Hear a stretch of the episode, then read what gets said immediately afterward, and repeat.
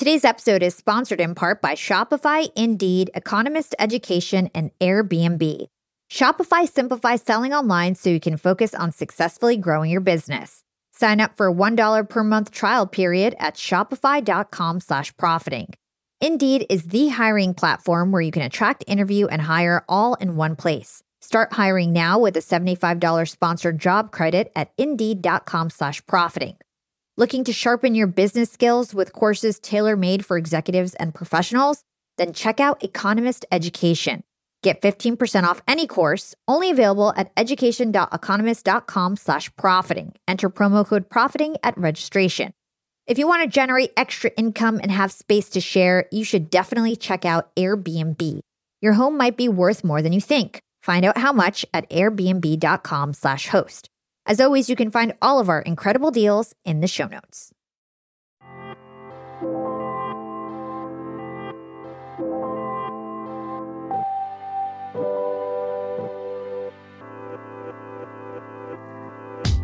What's up, young and profiters? Welcome back to the show. And my, oh my, do we have a Yap Classic in store for you today? In fact, today we're replaying one of my very first episodes, which was originally recorded back in 2018.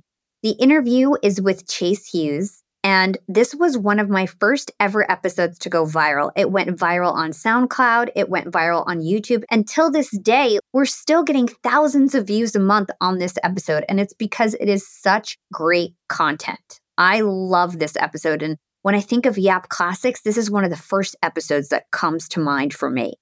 Chase Hughes is a leading behavior expert in the United States and he's a best-selling author. He wrote the Bible of human behavior called the Ellipsis Manual, and he teaches elite groups, government agencies, and police and behavior science skills like behavioral profiling, nonverbal analysis, interrogation, and advanced behavioral investigation.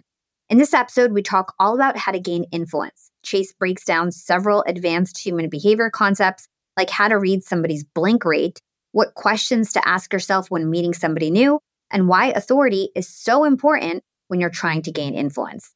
This is truly one of our most classic episodes at Yap, and I think you guys are going to love hearing it again. Without further ado, here's my interview with the brilliant Chase Hughes. Hey, Chase, welcome to the show. Thanks, Hala. Glad to be here. Would you explain to our listeners who you are, what you do for your day job, and why you spent so many years studying the power of body language? I run a behavior science company based in Virginia Beach, and we teach behavior science to intelligence operations units, military, federal government. And for the first time ever in January, we're releasing all of our behavior training to the public. But we specialize in interrogation, behavior profiling, deception detection, interviewing techniques, and just behavior science in general that uses psychological tactics to gain compliance from people in the field. Very cool. And so, why is body language so powerful? Why it's powerful, I'm not sure. I'm sure there's some evolutionary stuff that some smarter people than me could come up with. But I think that one of the things that's always fascinated me was that it makes up a consensus is around two thirds of communication of what's actually being communicated, and we study it so infrequently. So, like a Harvard psychologist, for example, would go through all of the school and maybe have about 20 minutes or or less on nonverbal communication and body language which is just astounding to me that there's a resounding amount of studies that say that it's so much of our communication and how, how vital and important it is. And not even our healthcare practitioners, our mental health practitioners, much less a regular doctor, uh, get training in this kind of stuff. In your book, you talk about psychological loopholes and how our minds are wired to be manipulated. Can you talk about that a little bit? Sure. We have what I call the firewall illusion or the firewall delusion that we think that there's some kind of firewall in our brain that prevents us from being manipulated. Uh, we see someone else get manipulated, and we say, "Oh, that would that would never happen to me. I would never uh, obey an order to kill someone. I would never join a cult. I would never buy that thing just because a commercial told me to." And what's really funny is that the illusion that just the belief of of you having a firewall makes you 10 times more manipulatable. And it makes you more easily influenced, and it's easier for someone to kind of hijack your brain. Just imagine, like, if you thought that you could not be manipulated or controlled, and someone was doing it to you, during the process of you being manipulated, you still feel safe. And you'll rationalize to yourself after the event occurs that you made your own choices and your own decisions. So I think something that could really set the stage is something I've heard you talk about before. It's called the Milgram experiment. Would you describe that to our listeners who aren't familiar? Sure. So the two minute explanation of this is in 1962, there's a doctor, a Harvard psychologist named Dr. Stanley Milgram. And he was watching the war trials, which are called the Nuremberg trials, where they brought these Nazi war criminals and put them on trial and asked why they were murdering people by the thousands. And the resounding answer from so many of these people was that they were just following orders. I was just following orders. And Milgram's parents were Jewish and actually made it out. But he wanted to prove, he wanted to figure out some way to scientifically prove whether or not it's possible that a person can just be following orders. So they have this experiment. You respond to this newspaper ad, they're going to pay for your meals, they'll pay you every day. So you go in there, and there's a, a guy standing there in a lab coat, and you draw straws. It's just you and one other person. You draw a straw. One straw is the teacher, one straw is the learner. And in reality, the guy that you're in the room with is part of the experiment. You're the only person that's actually a participant. So you will always draw the teacher straw. So you and this other guy, who's the student, the learner, go into this other room that's adjoining the room that you'll be sitting in. And you watch him get sat down into a chair, and they say, We're doing a study on punishment and learning and whether punishment improves a person's ability to learn. So you watch this guy get strapped to these electrodes that are specifically designed to deliver electric shocks when he gets a wrong answer. So they even put one on your arm and let you feel what the shock feels like, and it's pretty painful.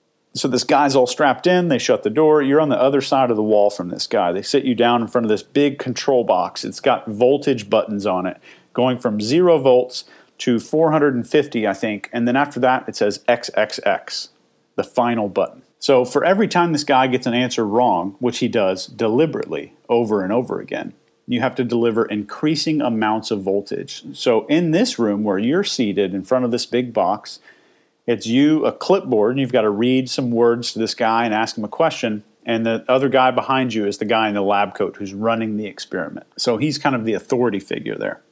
So delivering shocks above 400 could be potentially lethal. So these people are delivering shocks every time, and it's getting increasing. The guy's screaming on the other side of the wall. You can hear him. He's pounding on the wall. Eventually, he says, I have a heart condition. I don't want to participate anymore. I'm out of here. Get me out of here. Just screaming. Wow. And finally, around 350 to 400 volts, you hear no more sound at all. And he stops answering questions completely. And the guy in the lab coat says, any non answer must be treated as an incorrect answer. Continue the experiment, please. So keep shocking this guy. Keep going. So before this experiment started, this group of psychiatrists and psychologists sat down together and they decided that about 0.01% of people, 0.01, would go all the way to killing the other person and all the way to the, the maximum. And as it turns out, 65% of people committed murder in less than an hour because a stranger told them to. That's unbelievable. It is. And it's hard to think that we would do that. Everyone, of course, you ask, like, would you ever do this? Of course, everyone's going to say, no, never. I would never do this. And that illusion is what makes it dangerous. That when we're exposed to an authority figure, our brains kind of switch off. And we go into what Stanley Milgram described as an agentic shift. So, agentic being uh, the root word being agent. So, we become an agent for the other person to where the responsibility for our actions no longer rely on our shoulders. It's someone else's fault. So, we obey authority figures with way more obedience and way more trust than we should place in those people. So, for instance, the guy in the lab coat didn't have a doctor's ID on, wasn't wearing a stethoscope. It was just a good looking guy whose hair was recently cut. He's well spoken, well mannered. And all he says to the participants in the experiment is it's important that you continue. The experiment requires that you continue, or please continue. Just a few phrases like that. And at no time did he force anyone to participate. But guess how many people shocked another person in the other room up to 100 volts? It was 100%.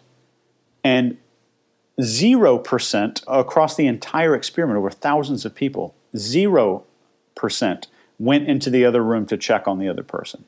Yeah, it just speaks to how important it is to kind of be conscious of the fact that everybody is so easily manipulated and you can either be the one in control or you could be the one getting controlled. So, really eye opening. So, glad that we're having this conversation. In your past to kind of getting people aware of all of this, you created something called the ellipsis system. Can you explain what that is? Yeah, so the ellipsis system was designed originally for intelligence operations, so human psychological intelligence operations.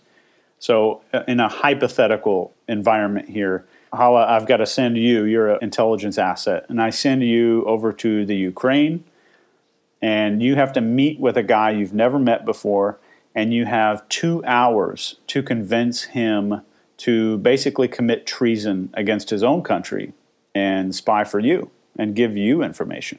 And the ellipsis system was designed to create extreme compliance and extreme obedience in people. And it leverages behavior profiling, identifying needs, weaknesses, and insecurities and then using all that information using psychological tactics, linguistic techniques, mixtures of neurolinguistic programming and hypnosis, and a tremendous amount of authority, which is what caused people to commit murder in the Milgram experiment. That was pretty much 100% authority. So, authority is very important. And that's one of the reasons that we broke authority down, and that if you had no persuasion or influence skills whatsoever, authority would be the most important part. But that's what the book was was really written for, and I didn't really realize that there was a civilian interest in psychology, mostly because I've been in the military my entire adult life. Let's hold that thought and take a quick break with our sponsors. What's up, Yap Fam? Being an entrepreneur and working remotely definitely has its perks. And I know a lot of you listening in are in the same boat as me. But do you really take advantage of being able to work from anywhere? I know I typically don't, but thankfully, this past holiday, I finally decided to make use of my work flexibility for the first time ever. My boyfriend and I decided to pack up and leave to the West Coast to spend an entire month working from home in the sun. We got a super cute bungalow in Venice Beach with a fenced backyard. The change in scenery, the fresh air, and the slower pace helped me to inspire some really cool new ideas for my business. And honestly, I'm feeling really refreshed and ready to rock in 2024. And who helped me make these remote work dreams come true? It was Airbnb. And Airbnb has come in clutch for me time and time again. Whether it's finding the perfect Airbnb home for our three day annual executive team get together, or booking a vacation where my extended family can fit all in one place, Airbnb always makes it a great experience. And you know me, I'm always thinking of my latest business venture, and I've been begging my boyfriend to start hosting our place on Airbnb. And finally, we're going to start. So many of my successful friends host on Airbnb, and it's such an amazing way to generate passive income. So, to start, we have a plan to start spending more time in Miami, and we'll be hosting our place to earn some extra money when we're back on the East Coast. 2024 goals, and I'll keep you updated. A lot of people don't realize that they might have an Airbnb right under their own noses. I was pretty surprised myself. You can Airbnb your place or spare room even if you're out of town for just a few days or weeks. You could do what I did and work remotely somewhere else and Airbnb your place to fund your trip. Your home might be worth more than you think. Find out how much at airbnb.com slash host. That's airbnb.com slash host to find out how much your home is worth. Young and profiters, it's never been a better time to be an entrepreneur. With inspiration at our fingertips and powerful tools at our disposal, the possibilities are endless. And when it comes to tools that can truly make your business grow, there's one name that always stands out Shopify. Shopify helps you sell at every stage of your business, from the launch your online shop stage to the real store with the door stage, and even the did we just hit a million orders stage? And if you're in that I need to sell more with less stage, Shopify Magic is your AI superpowered sidekick ready to whip up captivating content that converts from blog posts to product descriptions. Not to mention, Shopify also is the home of the best converting checkouts in the game, 36% better than other leading commerce platforms. Shopify turns browsers into buyers. It's no wonder Shopify powers 10% of all e commerce in the US. And you can sell whatever, whenever with Shopify. Push pleated pants with Shopify's in person POS system or monetize mindful meditation. I sell my LinkedIn Secrets Masterclass through Shopify, and they've made my life a breeze. It took a couple days to set up my store, and I just get to focus on what I do best creating great content and marketing my product. So don't stress if you're new to this commerce thing. Shopify's extensive help resources are there to support your success every step of the way. And remember, whatever your stage, businesses that grow, grow with Shopify. Sign up for a $1 per month trial period at shopify.com slash profiting, and that's all lowercase. Again, go to shopify.com slash profiting to start growing your business today. You can sign up for a $1 per month trial period at shopify.com slash profiting.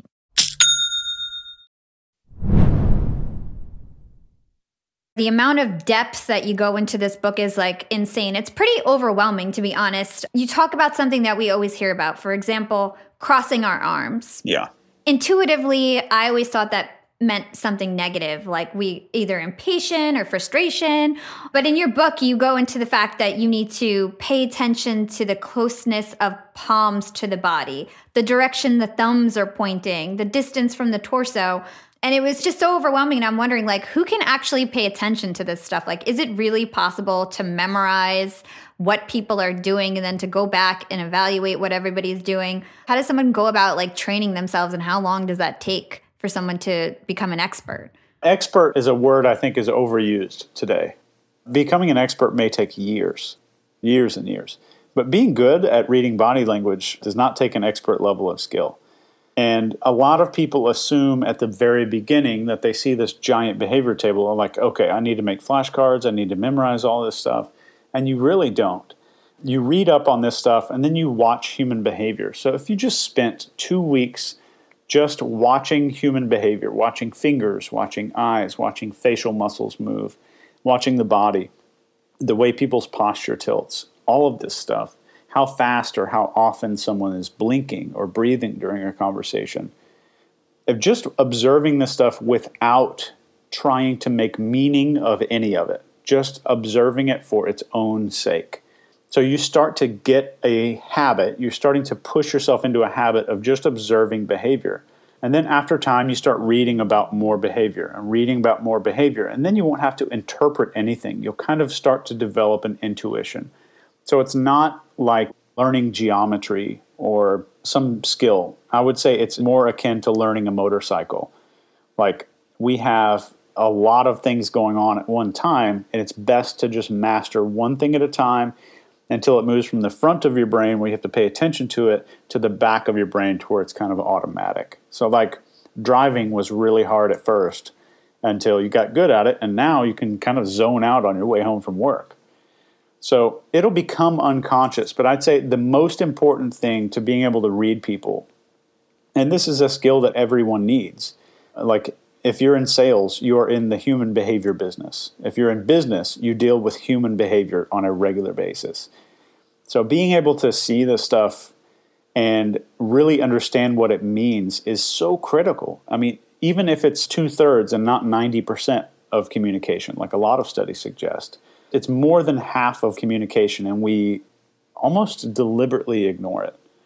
So I think once you're able to start seeing behavior, just watching it for its own sake, and then learning more about it, the first thing that usually happens to people is that it's really depressing because you will see suffering and insecurity and fear in every person that you meet. But in the end, suffering is like the universal law of human beings. Everyone is suffering. Everyone's going through something. Everyone is self conscious. I've never met a non self conscious person. So I think what that does after you kind of get over, like, yeah, everybody screwed up, it gets to a place where people are more approachable and they're more human. So it just kind of humanizes everybody. And it takes away a lot of your own social anxiety once you can see how screwed up everybody else is. I hope that one day I'll be able to do this. For now, I just need to practice. And I think that you mentioned that using different TV shows is a good way to start getting familiar with everything, right? Yeah, I had a client recently who was training with me, and she wanted to bring up her favorite reality show at the time, which was called Catfish. And I had never heard of it. I'm not a big TV guy. But this is a show on MTV where these people pretend to be like a hot guy or a hot girl and like lure these people into these relationships online. And then, of course, it comes up in this big crescendo, this emotional crescendo at the end where there's a big reveal and stuff. But it's very telling because it, it's not fiction. So it's kind of a reality show. So you get to see a whole lot of uh, facial expressions of emotion. That's one of the good ones. And then if you want to look for anxiety, I would watch Conan O'Brien interviewing almost anybody will produce uh, anxiety behavior.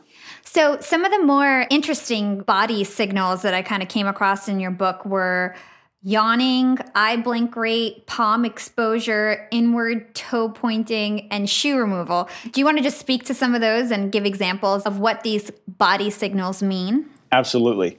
So, one thing that your listeners could take away right now is blink rate. This is how often not how fast, but how often someone blinks.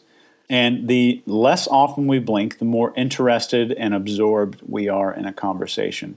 So the last time you watched your favorite movie, a movie that you really liked, which like for me would be like Interstellar. When I watched Interstellar, my blink rate was probably or between a 7 and a 12 blinks per minute. And if you think back to like when you took the math portion of your SATs or you're taking a really hard exam in college, your blink rate can go up to like 55 per minute without you even noticing that there was a shift.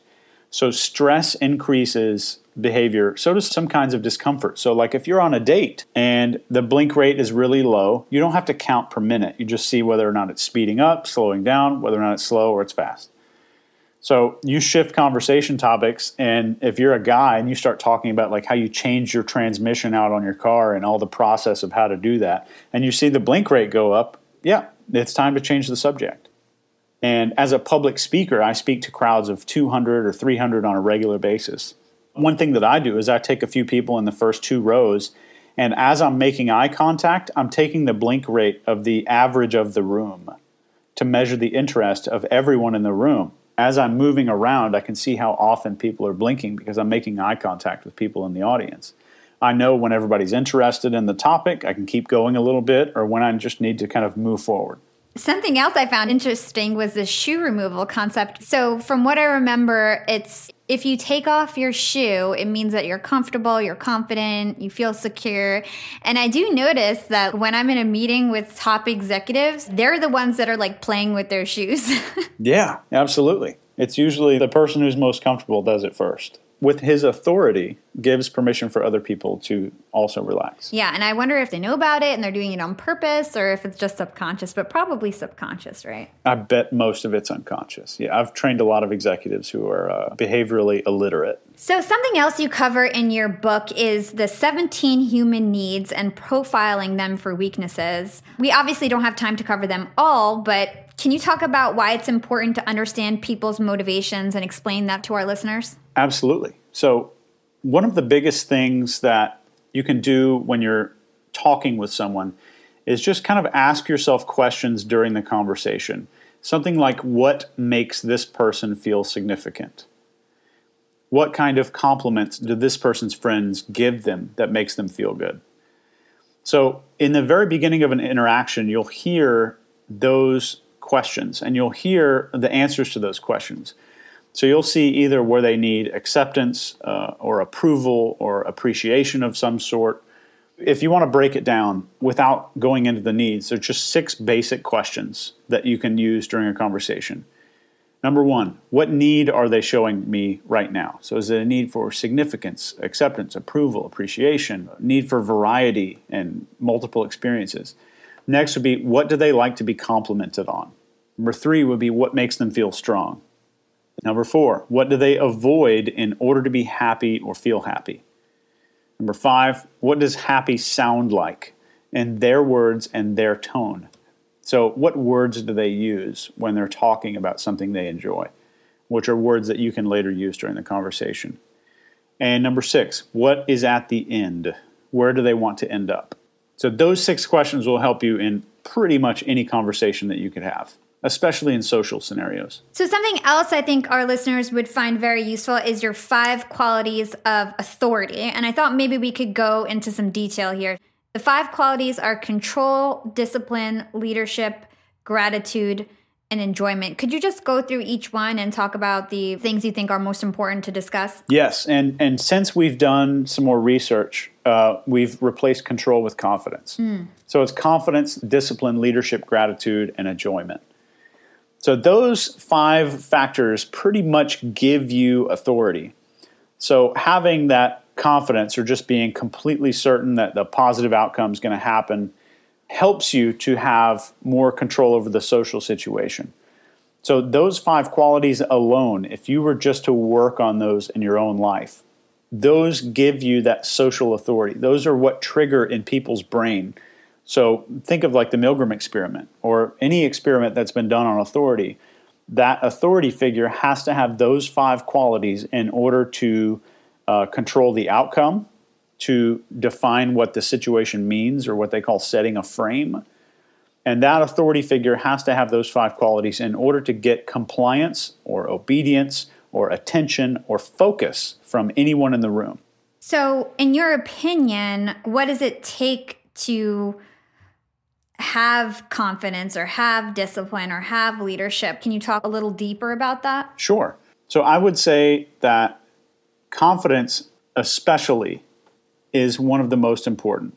So confidence by itself doesn't really do anything without the other four, just like everything else. They need each other to survive. But in order to have confidence, let's say all of these go from a one to five. I developed what I call the authority assessment scale to see where a person is on each one of these. So, like a level one would be a burden on other people. A level two would be developing, level three would be positive, four is inspirational, and five is contagious. So, like on a confidence, a level one would be like you're unable to start conversations with a stranger, you have a sense of panic when you're meeting new people, unable to introduce yourself to strangers, you're socially withdrawn, you're unable to accept compliments from people, take criticism way too personally, unable to offer your own opinions in most conversations, gripping or frequent indecision, giving up on goals regularly, and changing yourself to please other people. So that would be like a level one and a level five where you're contagious. So your confidence is contagious to the point where other people are around you, they become confident. That would be like you're able to converse with anyone at any time, you receive criticism well, regardless of the source. Your self image is really positive, you have no need for reassurance. Take action, like physical action with your body, without reservation or hesitation. And you tactfully stop all negativity when it's being discussed around you. You set detailed and relevant goals. Others tend to emulate your behavior and personality traits at the level five level of all of these. We'll be right back after a quick break from our sponsors. I want to talk to all you employers out there and let's talk about company culture. At Yap Media, we have a super unique company culture. We are all obsessed with excellence and we even call ourselves this really cute name, Scrappy Hustlers. We're all Scrappy Hustlers at Yap Media. And my team is growing fast. And hiring is a pain in the butt, especially if you're looking for A players that are going to roll up their sleeves. But luckily, when it comes to hiring, I no longer feel overwhelmed by the search for the perfect candidate because I use Indeed, the ultimate hiring platform. Indeed's matching engine always presents me with a pool of high quality candidates that match my job description to a T. If you're tired of drowning in your hiring pool, Indeed is here to rescue you. You can use Indeed for scheduling, screening, and messaging your candidates, making the entire hiring process a breeze. And Indeed doesn't just help you hire faster. 93% of employers agree that Indeed delivers the highest quality matches compared to other job sites, according to a recent Indeed survey. I've hired some of my best employees at Indeed, some of my best scrappy hustlers. With over 140 million qualifications and preferences analyzed every day, Indeed is constantly learning from your hiring preferences. So the more you use Indeed, the better it gets at actually hiring your perfect match. Join the ranks of more than 3.5 million businesses worldwide that have already chosen Indeed to hire great talent. And listeners of this show will get a $75 sponsored job credit to get your jobs more visibility at Indeed.com slash profiting. Just go to Indeed.com slash profiting right now to support our show by saying you heard about Indeed on this podcast. Indeed.com slash profiting. Terms and conditions apply. Need to hire? You need Indeed. Young and profiters, I've got a fun fact for you. Did you know that by 2030, over 85% of the jobs that will exist haven't even been invented yet? And that's why we need to acquire new skills and stay relevant and adaptable. By embracing lifelong learning, we can future proof our careers and our businesses. That's why you've got to check out Economist Education. Economist Education provides online executive education courses tailor made for professionals just like us, crafted by The Economist's own editors and special experts. Economist education courses are designed to sharpen your professional skills in key areas like data storytelling, critical thinking, sustainability, and so much more. I highly recommend checking out the Economist Education course, Business Writing and Storytelling. It's packed with valuable practical advice on how to inform and persuade through writing reports, social media, presentations, and beyond. The best part these courses are online, flexible, and self paced, lasting anywhere from two to six weeks. You're guided by expert tutors. You'll dive into a mix of videos, podcasts, text quizzes, and weekly assignments. Plus, you'll get a three month digital subscription to The Economist to support your learning journey. Economist Education provides access to online forums where you can network with peers around the globe. In a world where knowledge is power, Economist Education empowers you to lead the way. Economist Education is an incredible way to stay ahead in business. And I've got a special offer to get you started. Get 15% off any course only available by going to my special URL, education.economist.com slash profiting, and then enter the promo code profiting at registration. This offer ends on March 31st, so don't wait. For 15% off, go now to education.economist.com slash profiting and use code profiting. Again, this ends on March 31st. If you want 15% off, you've got to go to education.economist.com slash profiting and use promo code profiting at registration. Young and profiters, I actually have a nasty habit of ordering way too many groceries. I'm embarrassed to say it, but I've wasted so much food in the past, and I felt really guilty about it. But now my conscience is clear with HelloFresh. Each week, I get ingredients shipped to me with step by step recipes. I get fresh, pre measured ingredients that get me whipping up delicious dinners in no time. And then I reduce waste because you get exactly what you need and nothing else. I love trying new foods, and HelloFresh has over 45 recipes and more than 100 seasonal add ons to choose from every single week. It's so much fun to pick out my meals. It's easier than ever to find something that everybody in your family will enjoy. I personally like to stick with the basics when it comes to HelloFresh. I get their meat and veggies plan. I love the options they have for that. And trust me, it's cheaper than takeout, and with pre proportioned ingredients, you'll never waste money on excess food. And now Green Chef is owned by HelloFresh which gives me an even wider variety of meals to choose from. There's something for everyone. I love switching between the brands, and you can enjoy both brands at a discount with me now. Skip the grocery store and save time with easy, tasty recipes delivered to your door. Go to HelloFresh.com slash profiting free and use code profiting free for free breakfast for life. That's one breakfast item per box while subscription is active. That's free breakfast for life at HelloFresh.com slash profiting free with code profiting free. Yeah, that's so interesting. I feel like if there was one thing that every professional could use is this assessment tool and making sure they kind of move up the ladder in a positive way. I was listening to an interview that you had recently, and you were talking about how you're able to tell a lot about a person just by having a phone conversation with them. Can you talk about how your personal life can leak out in your external actions and everything that you do, and how we kind of have to have our own discipline in our personal lives? Absolutely. And this is one of the most critical things for somebody to, to really understand that on the phone, it comes in the form of hesitation it comes in the form of people saying um or ah or hedging some of the stuff they know, like they have question marks on the ends of their sentences. So they're inviting other people to agree with them, even though it's a statement. And over the phone, especially, you'll hear the indecisions. You'll hear people that are kind of have non-decisive language, like I just did with the word kind of, and I just slipped it in So, this overall sense of confidence or discipline or leadership bleeds out into your personal life. So, a good example would be the last time that you went to a party or the last time you went out to a concert or something and you left a giant pile of laundry undone, or you left a huge pile of dishes in the sink, or you're late on your bills, or you meant to wash your car that day but you didn't, and it looks like it's disgusting. So something was left undone. Part of our brain, I don't know which part, I don't think anyone does, but there's part of our brain that's dedicated to reminding us when we've forgotten to do something or when we've neglected something. And no matter how confident your body language is, no matter how in control and how many tactics and cool stuff you learn on YouTube or how many articles you read about how to appear more confident, it's it's going to look confident on the exterior. But the event will happen to the point where the person gets the feeling like something's not right. And we've all experienced that with one or two people, at least in our lives, to where we've, we're talking to somebody, everything looks right on the exterior, but something feels off. Something doesn't match.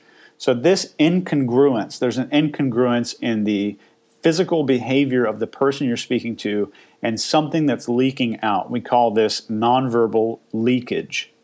So, we are somehow unconsciously communicating to their unconscious that we're not actually confident, we're not actually a good leader we neglected something at home. So, my key point is that if you don't have what we call the five mastery zones of authority, if you don't have those things handled in your personal life, it's going to leak out in every conversation, every day of your life. Sometimes you might get away with it and the person may not notice. Most of the time, something is going to feel off about the conversation to the other person.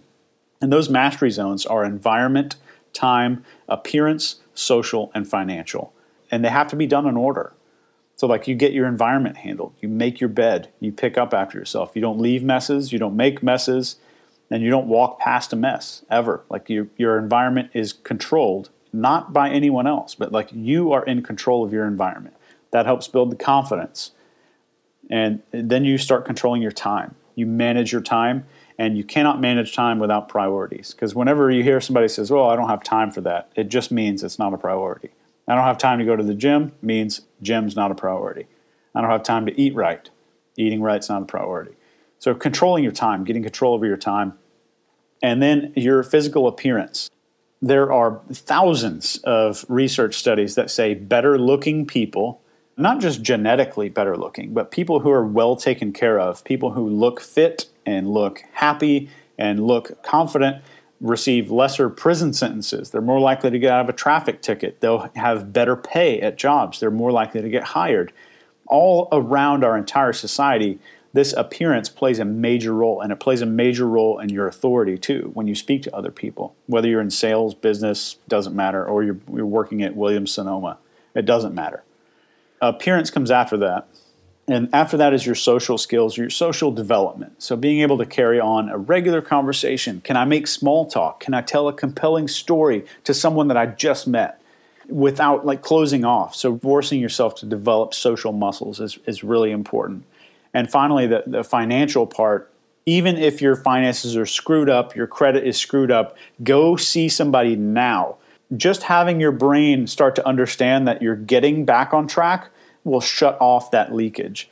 So just starting to bring that under control or grab the steering wheel and like drive it back onto the road where it's supposed to be with your finances, that stops the nonverbal leakage of irresponsibility to some degree.